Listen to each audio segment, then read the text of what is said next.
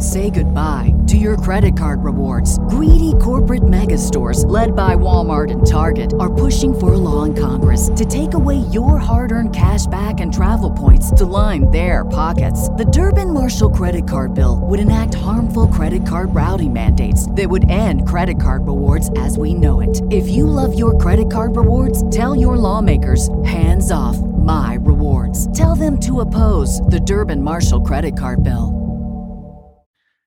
This is Mark Schaefer, author of Cumulative Advantage How to Build Momentum for Your Ideas, Business, and Life Against All Odds. And you're listening to the Marketing Book Podcast. Welcome to the Marketing Book Podcast, helping you keep up with the smartest thinking in the quickly changing field of modern marketing. And now, here's your host, Douglas Burdett. Hello, and thanks for joining me on the Marketing Book Podcast, where each week I publish an interview with the author of a new marketing or sales book, and which was named by Forbes as one of 11 smart podcasts that will keep you in the know, and named by LinkedIn as one of 10 podcasts that will make you a better marketer. Don't worry about taking notes. You can find links to everything linkable in this episode's website page at marketingbookpodcast.com. And since you're a listener to the Marketing Book Podcast, and I read every book featured on the show, if I can recommend a specific marketing or sales book or any other resource I know of for whatever challenge you're facing, send me a LinkedIn connection invite with a message indicating you're a listener so I won't mistake you for a spammer and ignore you, and I will do my best to get you pointed in the right direction. I do this podcast to help me and my listeners keep up with the latest ideas that matter most in the quickly changing and somewhat overwhelming world of modern marketing and sales. My day job is running a marketing agency that helps manufacturers and industrial companies grow their revenue. To learn more about the problems we solve and how we do it, visit salesartillery.com. All right, enough yakking. Let's get on with the show. Today, we welcome Mark Schaefer back to the Marketing Book Podcast for the seventh time to talk about his new book, Cumulative Advantage How to Build Momentum for Your Ideas, Business, and Life Against All Odds. Mark Schaefer is a globally recognized speaker, educator, business consultant, and author. Mark has worked in global sales, PR, and marketing positions for more than 30 years and now provides consulting services and marketing training for both startups and global brands such as uh, Dell, Johnson & Johnson, Adidas, and the United States Air Force. He has advanced degrees in marketing and organizational development and is a faculty member of the Graduate Studies program at Rutgers University. While earning his MBA, Mark studied under the legendary management consultant, educator, and author Peter Drucker. Mark is the author of seven other best selling books. And since this is the Marketing Book Podcast, I'm going to tell you what the books are. Return on Influence, which was the first book on influencer marketing, The Tao of Twitter, the best selling book on Twitter, Social Media Explained Untangling the World's Most Misunderstood Business Trend, Born to Blog, Building Your Blog for Personal and Business Success, one post at a time, The Content Code Six Essential Strategies to Ignite Your Content, Your Marketing, and Your Business, Known Building and Unleashing Your Personal Brand in a Digital World, and Marketing Rebellion, The Most Human Company Wins. His blog, Businesses Grow, and his podcast, The Marketing Companion, are among the very top in each category. He has appeared in the Wall Street Journal, New York Times, Wired, Forbes, Fortune, CBS News, and many other global media outlets, such as the Marketing Book Podcast. An interesting fact Mark is the king of the Marketing Book Podcast, having been on the show more than any other author. Mark, congratulations on Cumulative Advantage and welcome back to the Marketing Book Podcast. Well, I'm delighted. And as we discussed before the show, I, I've just been watching this date on my calendar, waiting it, waiting to be here because this is the first interview I've ever given about this book and you're the best. And so we're starting off with a bang here. Well, thank you very much for your kind words. And I'm really honored and I don't know if you recall this, but I am president of the Mar- of the Mark Schaefer fan club, and I wasn't elected. I seized control when I saw the opportunity, though. So, well, it's funny because I think you were also uh, the R and D director of the Marketing Companion Labs for my podcast. that's right. That's right. Yeah. so you're you're the king of made up positions. well, yeah, that's been my whole strategy. Uh, but also, I am full of ideas if I don't have to implement them. So be careful to you as well as to the listeners or anyone that asks me for advice. Now, I should say that you are the king of the Marketing Book Podcast. Uh, there are two other uh, very well known uh, authors who've been on six times, and now you are jumping ahead once again and mm-hmm. reclaiming your rightful throne.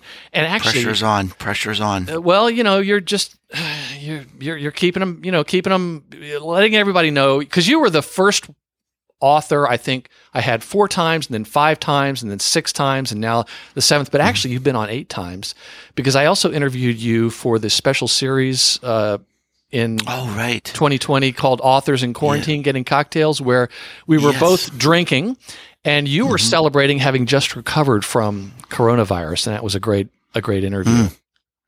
So never for, forget that one.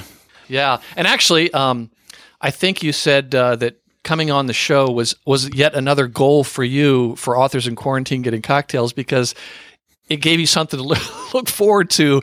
It gave you a little interim goal, like I'm going to get better, yeah. so I can have a drink with with uh, Doug. So yeah, yeah, I, I think that was the first interview I did after I was sick. So you're you're full of milestones in my life too, Doug.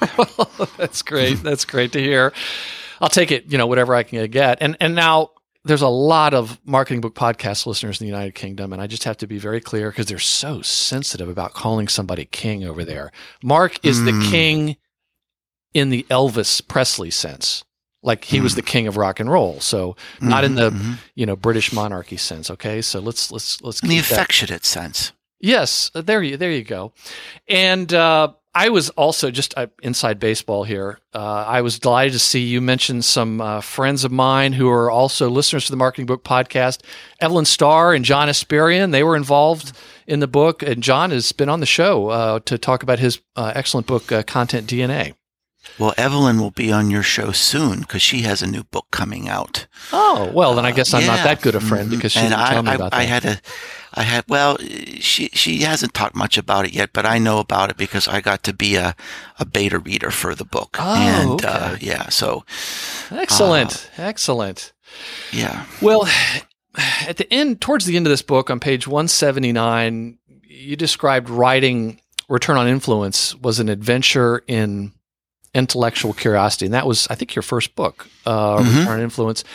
But I saw that, and having read uh, so many of your books, I thought, you know, that's the theme of nearly every book you write, though this intellectual curiosity, in that there seems to be something going on in our world that you don't have the answer to, and you're not content until you figure it out and write a book about it. And that that seems to be the the paradigm that was probably led you to cumulative advantage as well.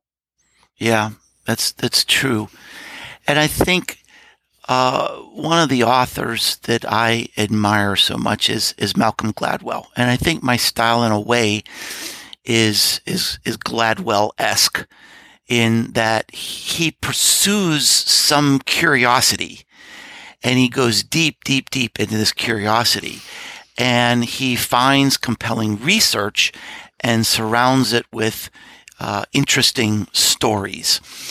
And I think that's what I what I've done in this book too. It's it's not necessarily strategic. I mean, it's not like like Malcolm. I mean, Malcolm doesn't create a consultancy around one of his ideas, but um, to me, writing a book is such an intense commitment. It's, you know, a year or in, most cases, two years of my life.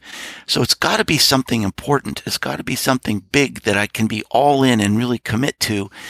And it's, it's solving a problem. And the problem this time is, uh, you know, we're all in this world of overwhelming information density. And when I started teaching at uh, Rutgers. One of the subjects I teach about there is is digital marketing, and I used to have this little formula for how do you create content that stands out. And it was R I T E, relevant, interesting, timely, and entertaining. Then around 2015, I realized that's not enough. if you follow all the rules and do a great job, you also have to be superior. Because if you do all those things and you're still not the best in your field, people are going to leave you and they're going to go to whoever's best. So my little formula became R-I-T-E-S. And here we are in 2021 and I realized that even that S is not enough. And one of the, uh, oh, sort of frustrations, I guess you'd say, I have with people in the in the marketing world is they say, "Oh well, the problem isn't that there's too much content. The problem is there's too much bad content." And I'm thinking, "Who says the content in the world has become amazing?" Sure, there might be some opportunities out there, but the competition is getting greater and greater and greater. And even Doug, during the pandemic, I'm seeing statistics like content being published on LinkedIn since since last March when the pandemic started, it's up 80, 90% just in a short period of time. And so even being great isn't enough. So what's next? What do we need to do? And the, uh, and I think the answer that seems to be resonating with a lot of people is momentum. What is momentum? And, uh, what I learned is that there's really great research and science behind this idea that's been sitting in academic circles of, of sociology departments, and it really hasn't been applied to our world, our lives, and our businesses in a practical way. And that's what I try to do in this book. Yes. And interestingly enough, today I was listening to some news podcast, and I can't tell you which one it was. And someone mentioned the Matthew effect, and we're going to talk Oh, about yeah. that. I was, ex- I'm really attuned to it now. So Mhm. let me just read this one excerpt from the beginning. At its essence, marketing today is about answering one single question: How can we be heard? How can we rise above the din of infinite options to create sustainable meaning with an audience or group of customers? I'm convinced that following the old rules of digital engagement is not enough. Not nearly enough. A content strategy isn't enough. Social media isn't enough. SEO isn't enough. Being great at what you do probably isn't enough. This book will demonstrate how the world is stacked against us in big ways and small and provide new ideas to help us rise above these barricades. So, Mark, I'm going to ask you a question and I'll come back in about 45 minutes and see how you're doing. Oh, what a setup. what is cumulative advantage and what does it have to do with you, Tim Ferriss, and my close personal friend Oprah? That is a big question. well, I, I, I took a risk with this book. I took a lot of risks with this book, actually, as you know. And uh, one of the risks is, is I came up with this idea to have a comparison between my career and Tim Ferriss's career and why he knows Oprah and I don't. And I just thought this would be sort of a fun little step by step race to follow through the book as a way to tell a story and see how we applied these ideas of momentum and cumulative advantage to our own uh, careers and why ultimately Tim became a global media sensation and superstar and why I, you know, I've, look, I'm very grateful for all the success I've had, but I'm no Tim Ferriss. And as the book explains, somewhat at least, that was by design. Well, I need to interrupt though, Mark. You both are kickboxers. That's news to me. well, Tim is a He has a things. kickboxing title. That's Yeah. what I'm saying. I thought, oh, yeah, so does Mark. I'm sorry, I interrupted. So, and the th- and the reason why I thought this was so fascinating is because the idea of cumulative advantage is the, the research started in the in the 1960s by a, a guy named Robert Merton, and he grew up very very poor. He had to quit school to help his family make ends meet. Basically he was self-educated, got a scholarship to Temple, got a scholarship to Harvard, ended up being a professor at Columbia University. And he was inspired by his students there and it kind of connected some dots in his mind that it seemed like the people who make it, the people at the top, they just seem to stay there. The rich get richer, the poor get poorer. And he wrote this very famous paper, paper called The Matthew Effect.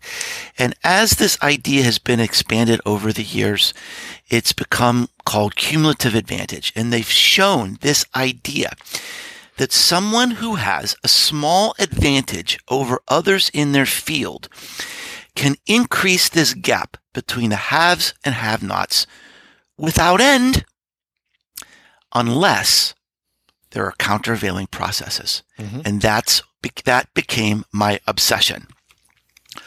What are these countervailing processes?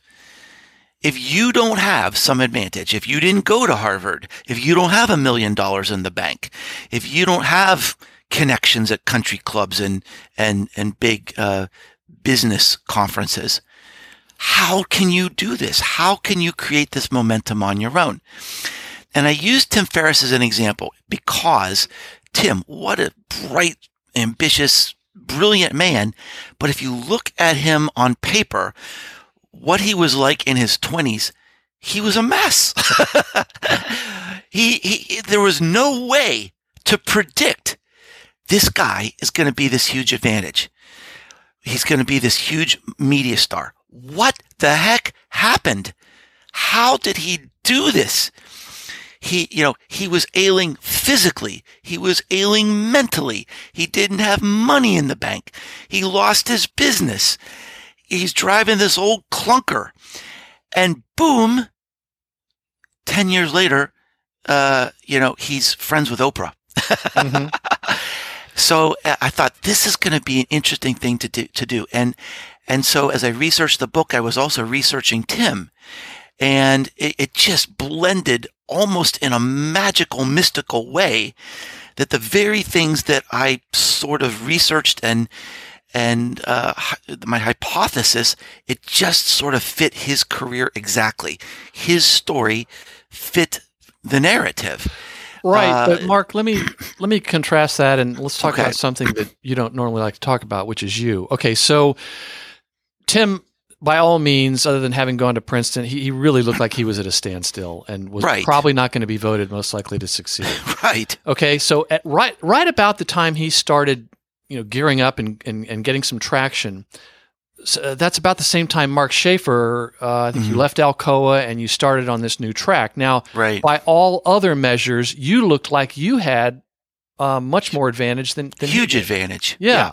Mm-hmm. You had all this education. You'd had a really successful career and so forth, and uh, a lot of connections and and all that sort of thing. Now you all went in two different directions, you know, purposefully, but in the book you talk. I had no. You talk about this cumulative advantage, and I had I was not aware of it.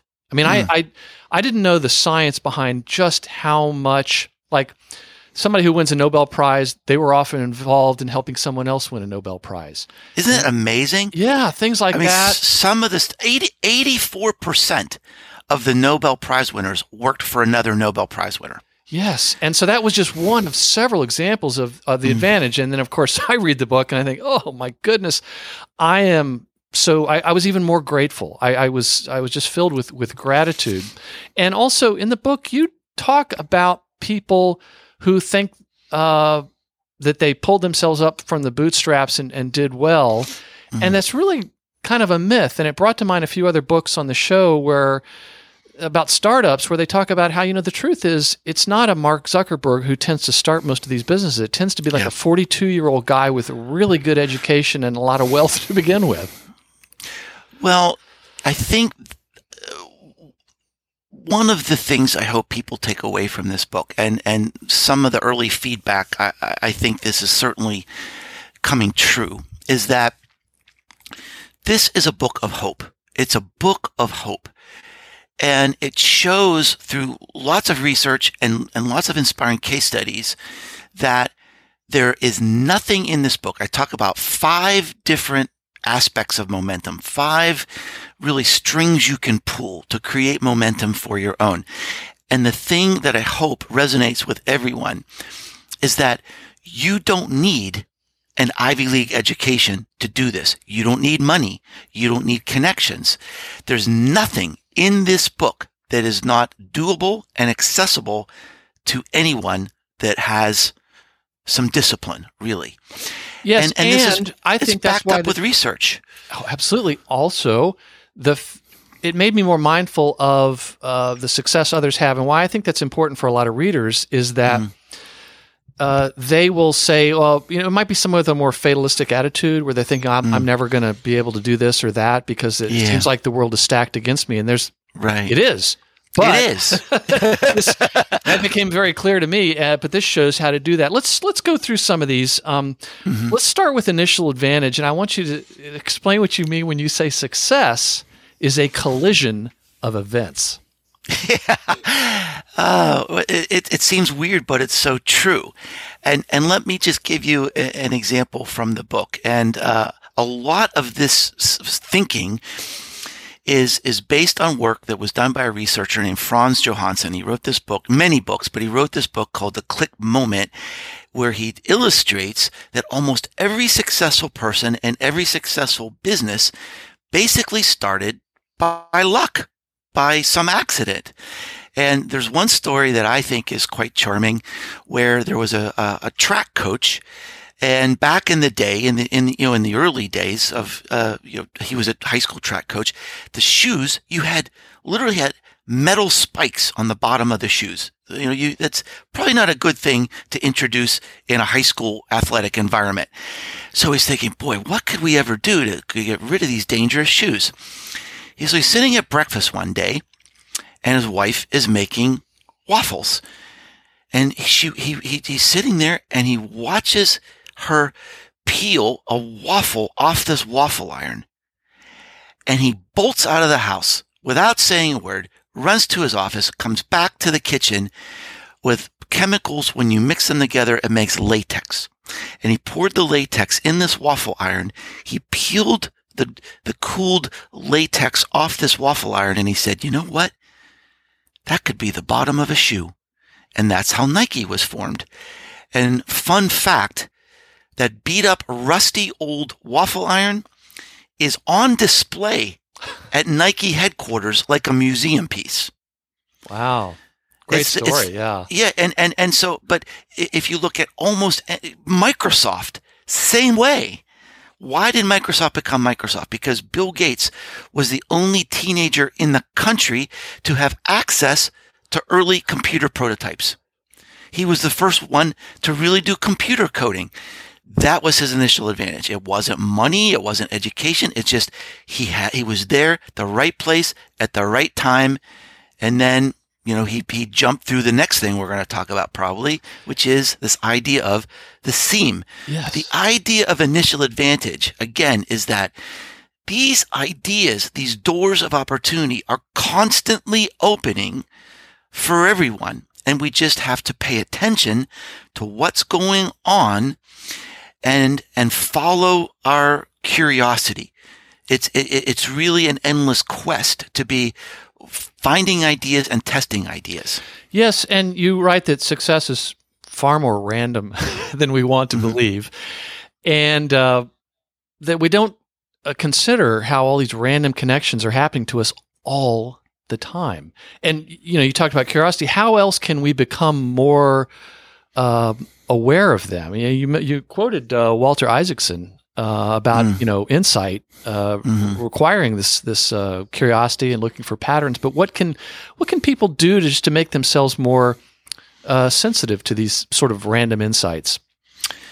Well, one thing that I think is really important, and it's actually very relevant and, and kind of a challenge right now, is that a lot of this insight, a lot of these opportunities for initial advantage are created through serendipity.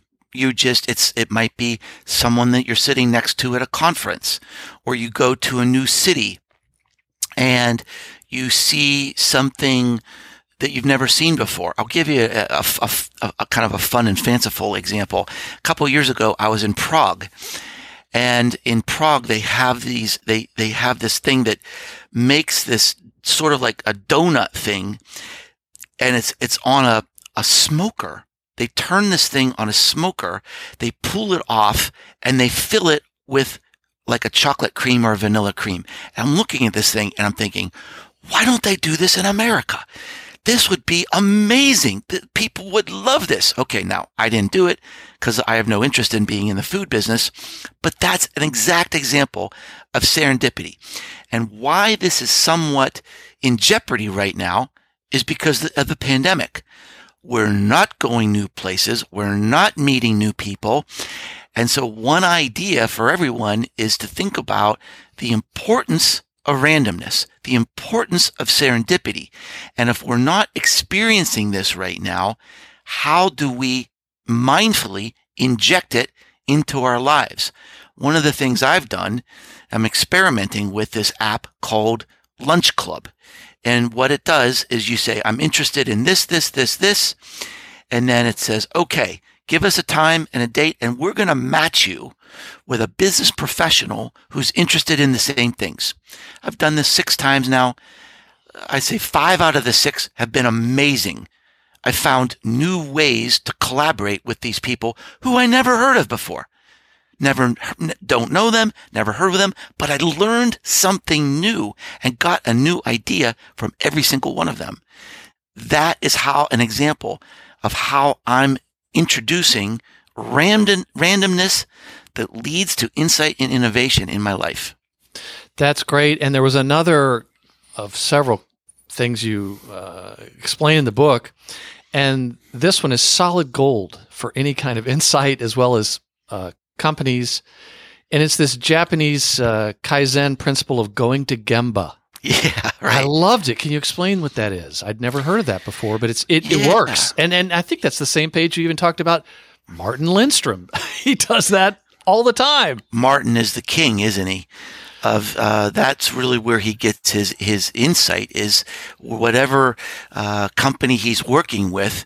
Um, he goes down in the trenches and he does that work and he meets the customers and he talks to the employees and and that's where he almost always that's where he gets his insights and the idea from from me in this is I when I worked in uh, in the business where I worked for a, a big uh, company called Alcoa. At the time, it was a Fortune 100 Dow Jones Industrial Company, and they were heavily into the Toyota production system.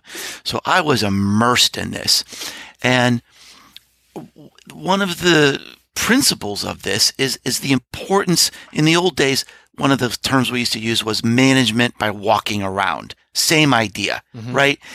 Get out where the value is being created wherever that is for you. It could be the manufacturing floor. It could be a conference. It could be uh, a, a, professional meeting. Uh, it could be a customer group. But get out there and and really look and watch and observe, and there will always be little uh, little lights, lightning sparks of inspiration that occur. Yeah, well, let's move on to this concept of the seam. And I had, mm-hmm. I, I, just was not aware of this concept, and it works so beautifully. I appreciate you uh, sharing it. it you know why this. you weren't aware of it? I don't read enough books, obviously. No, because I invented it. Oh, well, now I feel better. Nobody's heard of it. but it made really, wow. Uh, it, it, well, it made so much sense, and you even talk about uh, you used American football as a, as an example of of mm-hmm. how it works, and I just I, I thought it worked well, and also you mentioned uh, Porter's uh, rules. Michael as, Porter. Yeah, Michael Porter's mm-hmm. rules. Maybe set up the the difference there and why this seam concept uh, is now permanently stuck in my head. That's good. My my job is over here. So uh, and and one of the things that's that's maybe kind of a fun fact about this book is this chapter about the seam, which talks about why strategy is different today, had its origins in I was going to write an entire book about this one idea. And I just thought that that it worked better here as, as, as under this umbrella of, of cumulative advantage.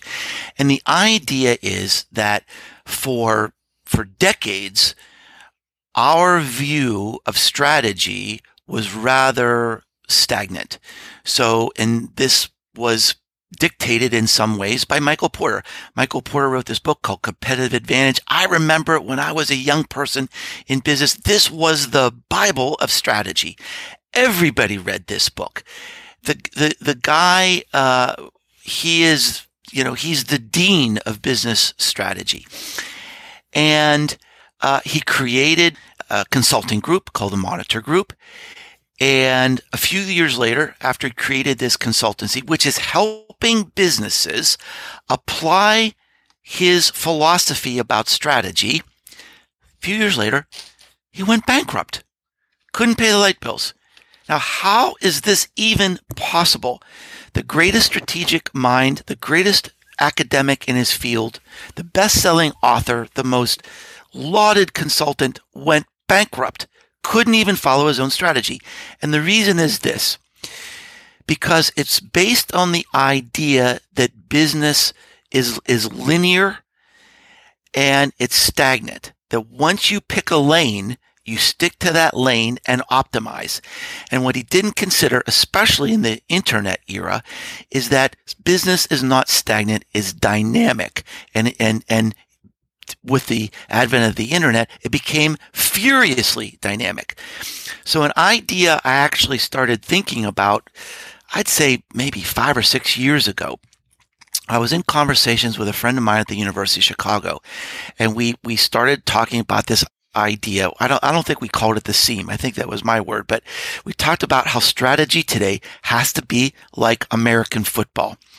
And there's probably plenty of people that are listening that don't know anything about American football, and you don't need to. But if you can imagine, you have two teams facing off strength against strength. They literally line up face to face against each other. And the goal is to is for the offensive team to burst through that defensive line to find some weakness. And the coaches are are are sitting high above the field and they're trying to find any opportunity that you can burst through that line. And that's the strategy is you find an opportunity and strategy becomes a function of time and space and speed. It's not finding a lane. It's right now. You find this opportunity and you burst through it. Interesting observation. In my research, I found uh, Bloomberg keeps this list of the 100 richest people in the world. 10 of those multi-billionaires have no had no cumulative advantage we could say. They grew up dirt poor. They didn't go to college and yet they become become these unimaginable wealthy people. They all did the same thing. They found a trend and they burst through it with time space and speed and they drove it as far as you can and by the way, in this model of momentum that I created, the role of marketing is to hold open that seam as long as you can. Mm-hmm. To keep the competitors away, to find out, you know, what is distinguishing about us where you shouldn't even look at these competitors. You know, keep, keep running as hard as you can along with us. And so that's really what this idea of the seam is about. In, in, my book, I talk about what does this mean? Is timing just luck or is there something we can do to sort of move the odds our way?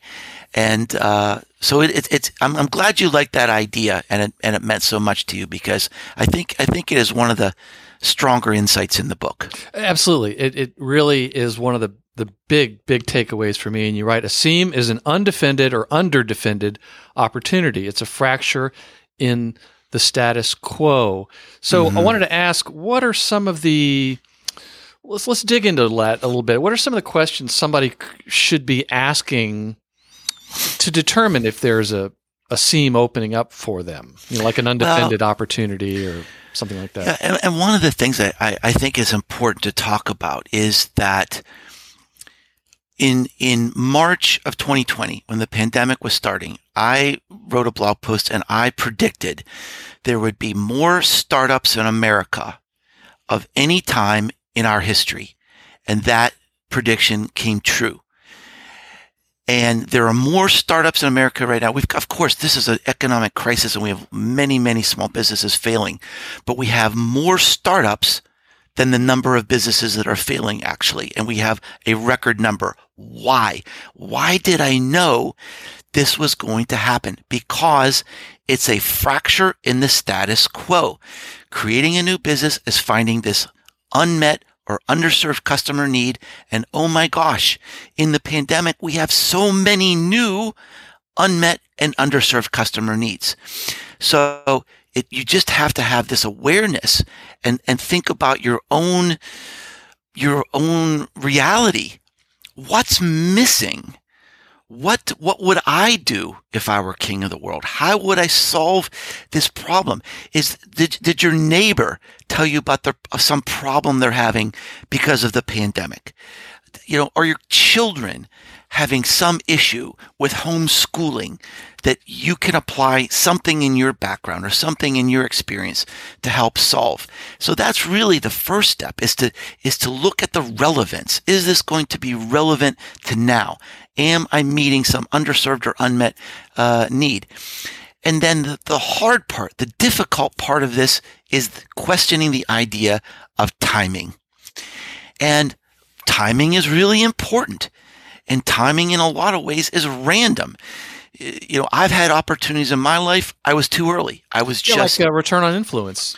Return on influence. I, I have a chart in the book that shows I was I wrote I was ahead of my time. I was two years ahead of my time. That the idea of influencer marketing, I saw it coming. I wrote the book about it, but it, it didn't really become a significant search term on Google until two years after I wrote the book. So, uh, look, I had a book contract. so it was the right time for me to do it. But I could have been a, a, lot more successful and made a lot more money on that book if it had come out in 2014 instead of 2012. In 2012, nobody was even using that term. But I had a seam. It was an undefended opportunity. I knew it and I, and I burst through and it was a best selling book, so I have no regrets. Um, but t- timing is really important. So I do have some questions in the book that can help nudge you closer to having advantage in terms of timing. And it really gets down to the worthiness of the idea. And I have questions that people can kind of walk through to test. Am I, am I willing to really work on this idea, to stick it out, to battle for this idea? And, uh, I, I think that that's the best advice I can give around timing. You know, chapter four uh, was was so super concentrated, and that's where you've got all of these things. In other words, don't go with your gut, folks. if nothing else, read chapter four, and you walk th- folks through uh, this process, all these questions they should be asking. And Mark, every one of these questions even if they're not looking for a seam, they should be asking themselves anyway about right. their business, whether they're looking for the seam or not. Just these six questions on page 76 and, and mm-hmm. 77. Be all right if I just mention what these questions are? Sure. One, who are your potential customers? Uh, and then you've got paragraphs for each one of these. Two, what do they buy now? Three, what will they buy in the future? Four, why do they buy? Five, what will make them buy from you? And number six is is our advantage defensible? I mean, this is a you really could you you, you may still want to do another book about the seam just to give you an idea because you do need to stay mm-hmm. you know the king of the marketing book podcast. But that that that whole chapter was. Uh, and there were some other things that you know you can you can there's even things you walk them through about how do I how might I try to guess if the timing is right? All of that. But let's go ahead to the next one, which is uh, the sonic boom. Explain mm-hmm. this. Let's get back to you and Tim and and my uh, my girlfriend Oprah. Let's uh, yeah. let's talk about the sonic boom. Let explain that concept here because that's very important. It is. It's it's important, and I think it's it's one of the most exciting chapters of the book, especially if you're in in marketing, because it it takes a different view of how things go viral and how you become uh, a of uh, how you can create massive sort of awareness. And there are two main ideas in this chapter. Number one, going viral doesn't occur like you probably think it does. A lot of people imagine, oh, if I can get one person to talk about it, then their friends will talk about it and their friends will talk yeah, about it. Yeah, if I can just get Mark Cuban to tweet about it. Yeah. And and how it really works is you get you get a lot of attention from people with big audiences in a in a in a concentrated period of time in a few days or a week. So let me give you an example from my own experience. When I launched my last book, Marketing Rebellion, I sent out uh, these little influencer boxes to people who had big audiences. These, uh, you know, mostly they were just my friends who were happy to do a favor for me, but they had big social media audiences. And what I was trying to do, I'm not worried about promoting the book over six months. I'm not worried about a year. I'm worried about two weeks. And it's this idea, it's like a sonic boom. It's like pow, it's everywhere. And I knew it was working when I saw a tweet from a woman who said, I've seen Mark Schaefer's book mentioned four times today. I guess I should go buy it. And that's, that's what gets the snowball going. And by the way, this research came from uh, BuzzSumo. It was authored by Steve who's, who uh, sold BuzzSumo. But when he was the principal there, he's the one that that that authored this important research. So that's idea number one. Idea number two. This idea of social proof. Now, most people in marketing know what that is. But what really was eye opening to me was how this can influence momentum in dramatic ways, mm-hmm. that it can completely change a narrative about a product. How social proof, which is, if you haven't heard of this term, let me explain it very, very briefly. Let's say that you are, tr- you want to find a new restaurant. You go into this restaurant, there aren't any cars in the parking lot, and there aren't any people at the table at seven o'clock. And and it's not a pandemic, by the way. so you're so you're thinking, oh my gosh, I'm not sure this is the right place. And you look across the street, there's another restaurant over there you never heard of. The parking lot is full. You go in, the tables are full, and the people and the, the lady at the front desk says, "Oh, uh, we can get you in, but you'll have to wait 15 minutes." And you said, "Sure." Now you made a decision to go to this restaurant without knowing anything about how good the food is, how good the service is, or anything. You're basically looking when you don't have the truth, when you don't have the facts, you get clues from your environment to come up with a hypothesis of the best action to take. And this is something we can manipulate in marketing. And I have a powerful, powerful case study in the book that shows how social proof can even overcome common sense, can even overcome quality. These university professors use social proof to manipulate an audience to think bad songs were good songs. Oh, right. Yes. Well, it was really unbelievable. Unbelievable.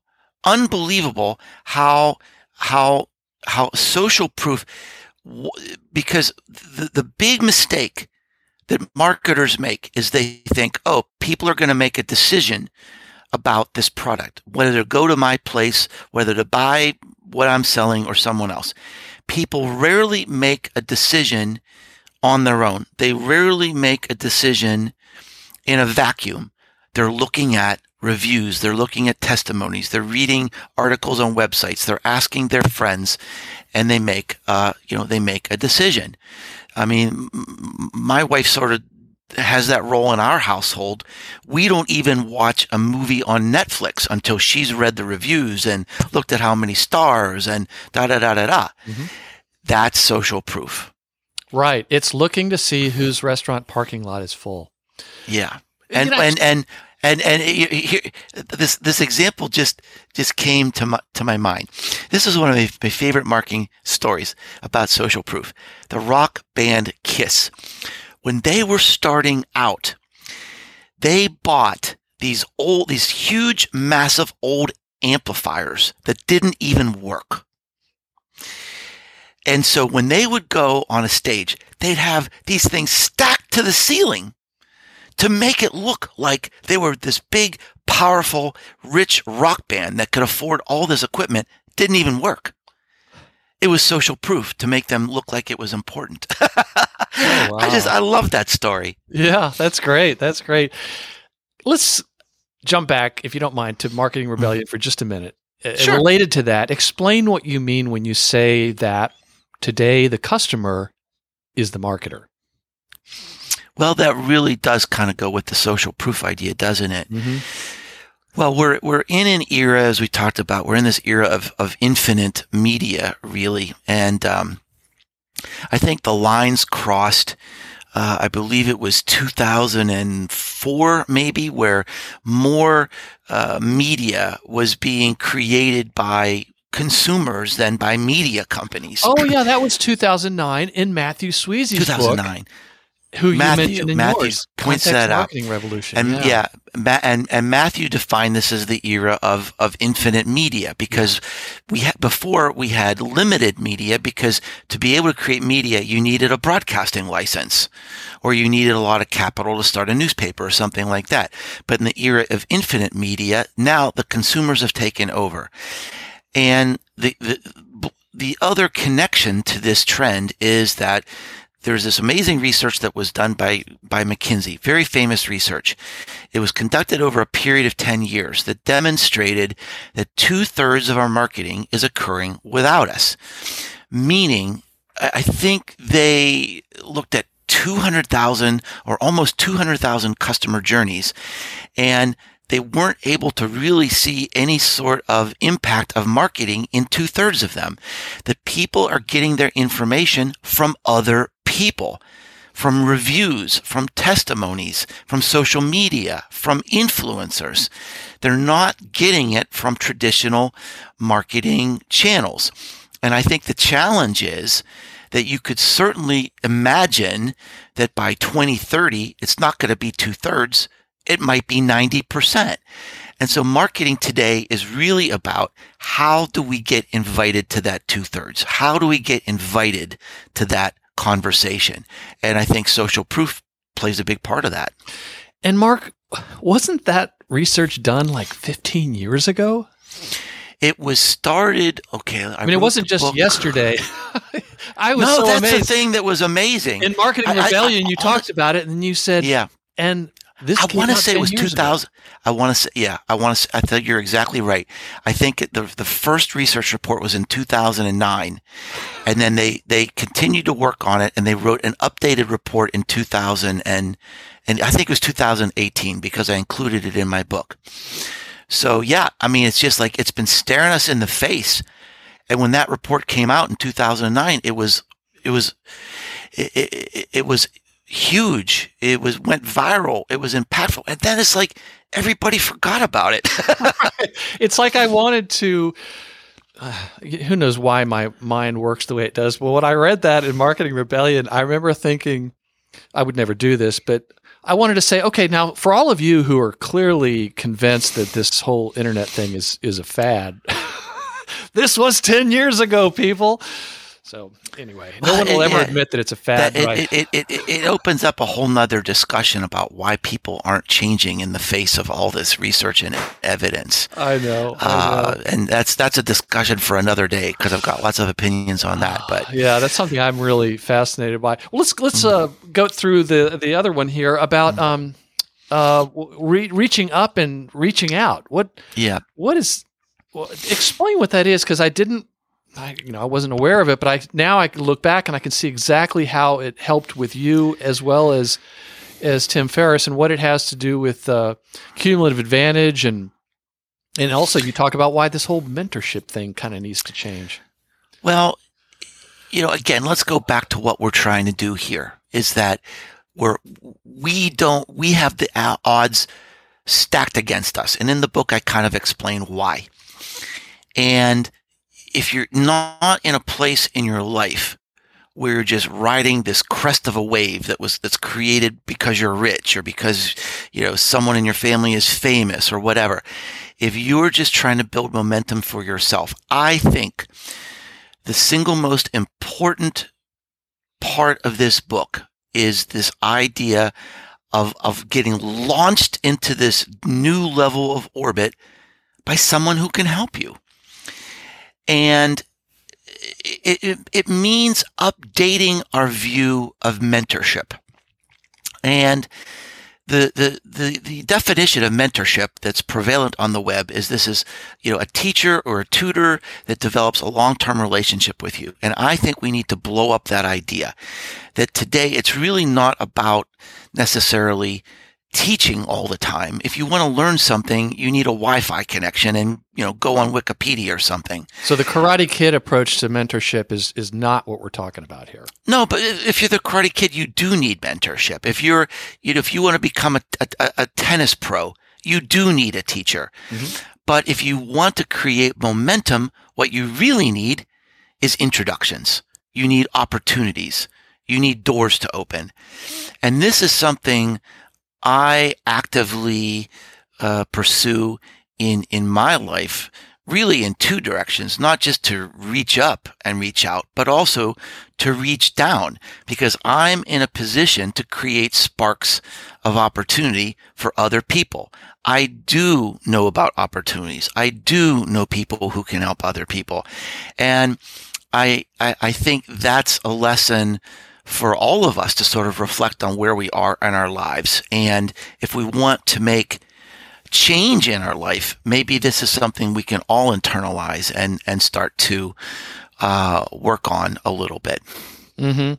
But also brought to mind over the years, I've gotten you know like an email from somebody saying, "Hey, can you be my mentor?" And I'm, I'm just mm-hmm. I'm uh, I don't know how to respond to that. I you want my time for free? yeah, yeah. They want to pick my brain. I know that's one of your uh, least favorite yeah. expressions.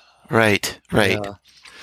Well, let's go on to the last one, which is about constancy. Can you explain uh, what that is? And you know, it's so um, it's so refreshing to get to get a reminder of things like you say. There's no substitute for consistent, steady progress. Consistency mm-hmm. is more important than genius.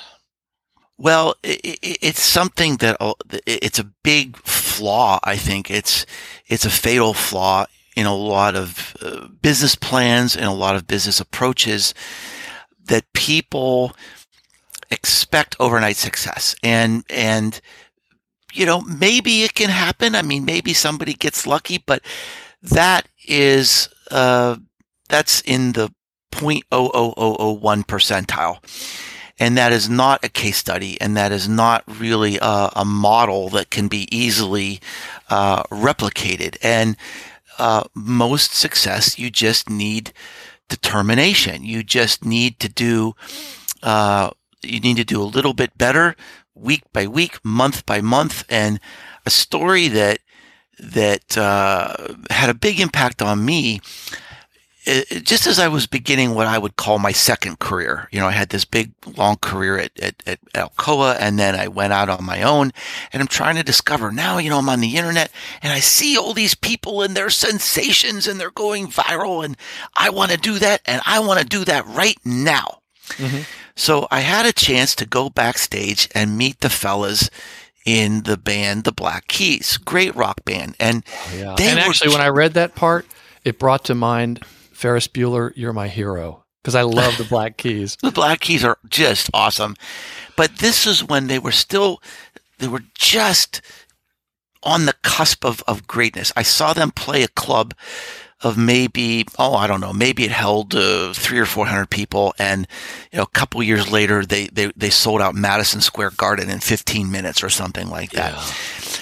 But they had just recorded, you know, their the, album that really started to take off for them. And I, I, I was talking to the drummer, Patrick Carney, and I said, you know, Patrick, what was it? What was it? What, like, what was the thing that just, that turned, that turned the switch?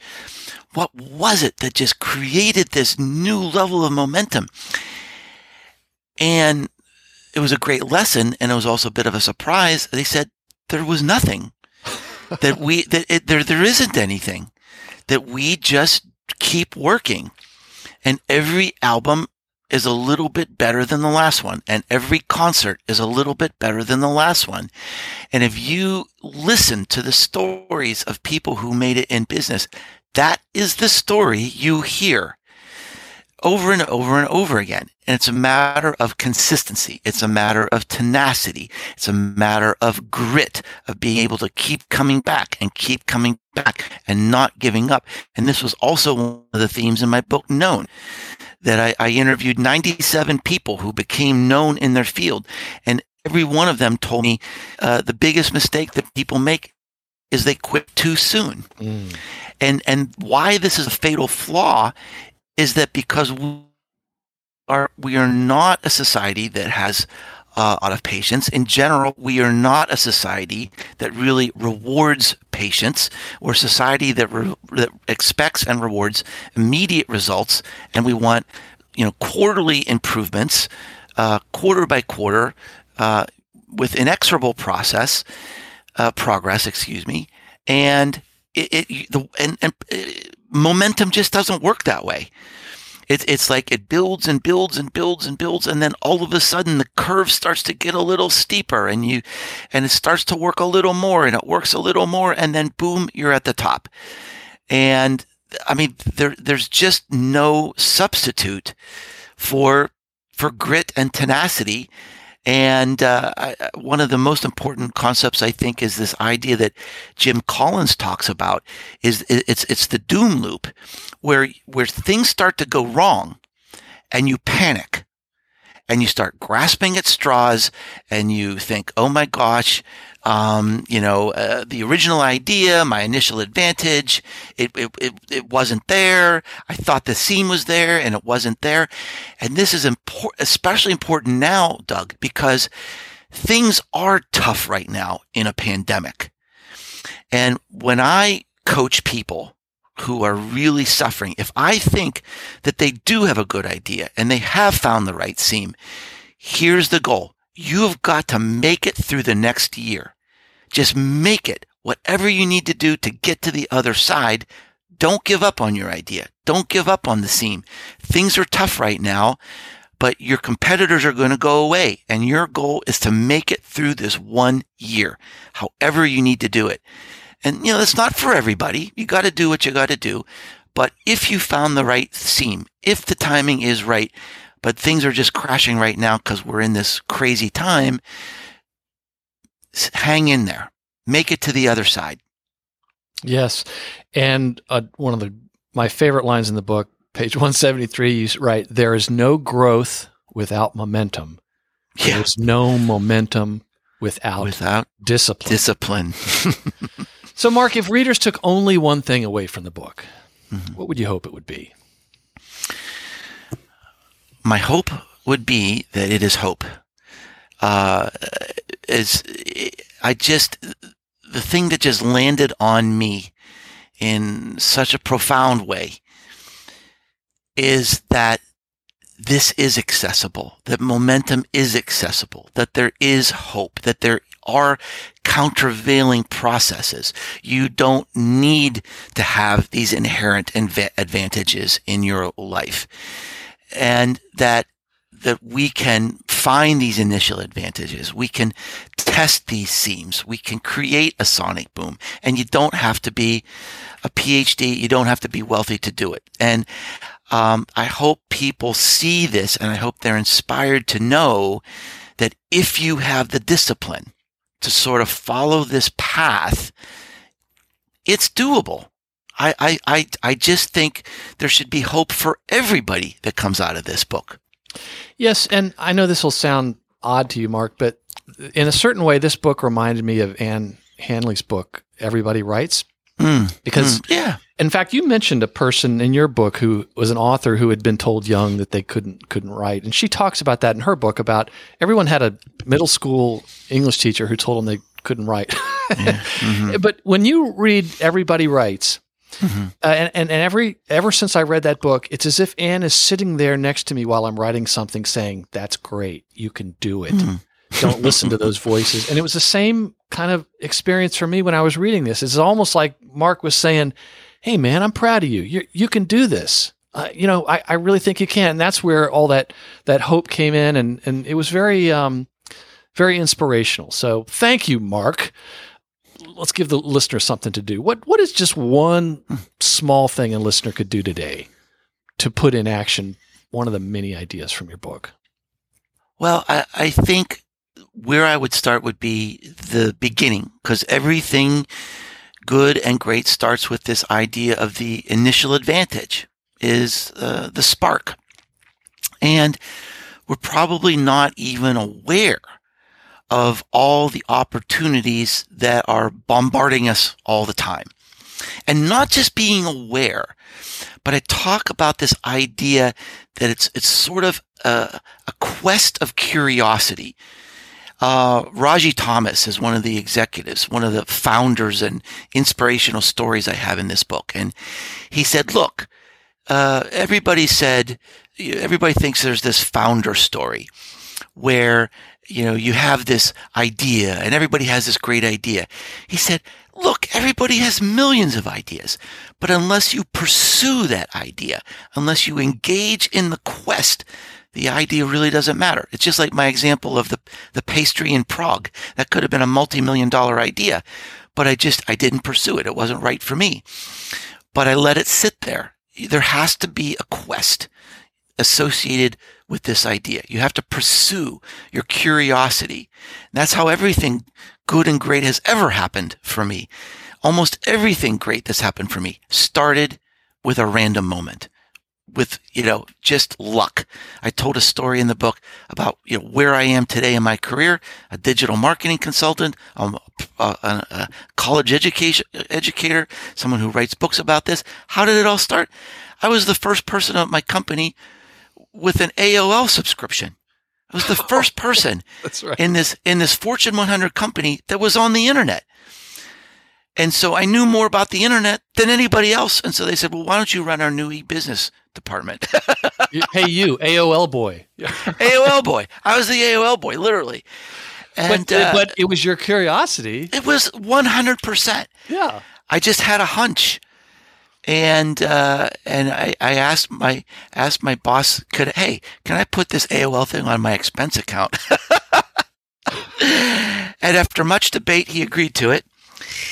And uh, that started everything. It was really that random. Mm. Follow your curiosity. There's a lot. Yeah. Uh, pull pull that thread. So, are there any recent or upcoming books that you recommend or uh, have heard about that you're looking forward to seeing come out? Well, recent books you already mentioned, um, "The Context Marketing Revolution" by Matthew Sweezey. Yes. I think that's one of the most important books that's been written in the last five years. Mm-hmm. Um, uh, I enjoyed Martin Lindstrom's new book very much, The Ministry of Common Sense, uh, because it's, it's, it's a good book, but it's also a, a highly highly entertaining book. It's very yes. very very very uh, funny. Do you know what um, else? Can I add something? When you buy yeah. his book, he's got a program where they will send another book anonymously to your CEO. I just thought that was brilliant because it's a book about how common sense there's a dearth yeah. of common sense, which is ruining the customer experience and the success of, of companies. I just thought that was genius. Yeah, you know what? I I, I didn't know about that pro, pro, program, but that truly is brilliant. yeah. So, well, good. Um, at marketingbookpodcast.com, we'll include links to everything linkable in your your site, and uh, there's even a special uh, section on your site about the Cumulative Advantage book. So I'll make sure to include yeah, a link to that and and to your uh, LinkedIn profile. And I hope that uh, if folks have been uh, have learned something new or been inspired, that you'll reach out to Mark and thank him for being on the on the podcast. And for you, dear listener, if you're listening on your smartphone, you subscribe to the Marketing Book Podcast on your favorite podcast app. All these links can be found by going to this episode and clicking on the show notes link. The name of the book is Cumulative Advantage How to Build Momentum for Your Ideas, Business, and Life Against All Odds. The author is Mark Schaefer. Mark, thank you very much for returning to the Marketing Book Podcast. Always an honor and delight, Doug. Thank you for having me. And that closes the book on another episode of the Marketing Book Podcast. I hope you enjoyed it and found it helpful. If you are one of the hundreds of listeners who have left an iTunes review, let me return your kind favor by mailing you some Marketing Book Podcast bookmarks and laptop stickers. Just send me your mailing address anywhere in the world and I'll drop it in the mail. And since you're a listener to the Marketing Book Podcast and I read every book featured on the show, if I can recommend a specific marketing or sales book or other resource I know of for whatever challenge you're facing, send me a LinkedIn connection invite with a message indicating you're a listener so I won't mistake you for a spammer and ignore you, and I will do my best to get you pointed in the right direction. And remember the words of the entrepreneur and author Jim Rohn, who said, Formal education will make you a living, self education will make you a fortune. Thanks again for listening to the Marketing Book Podcast.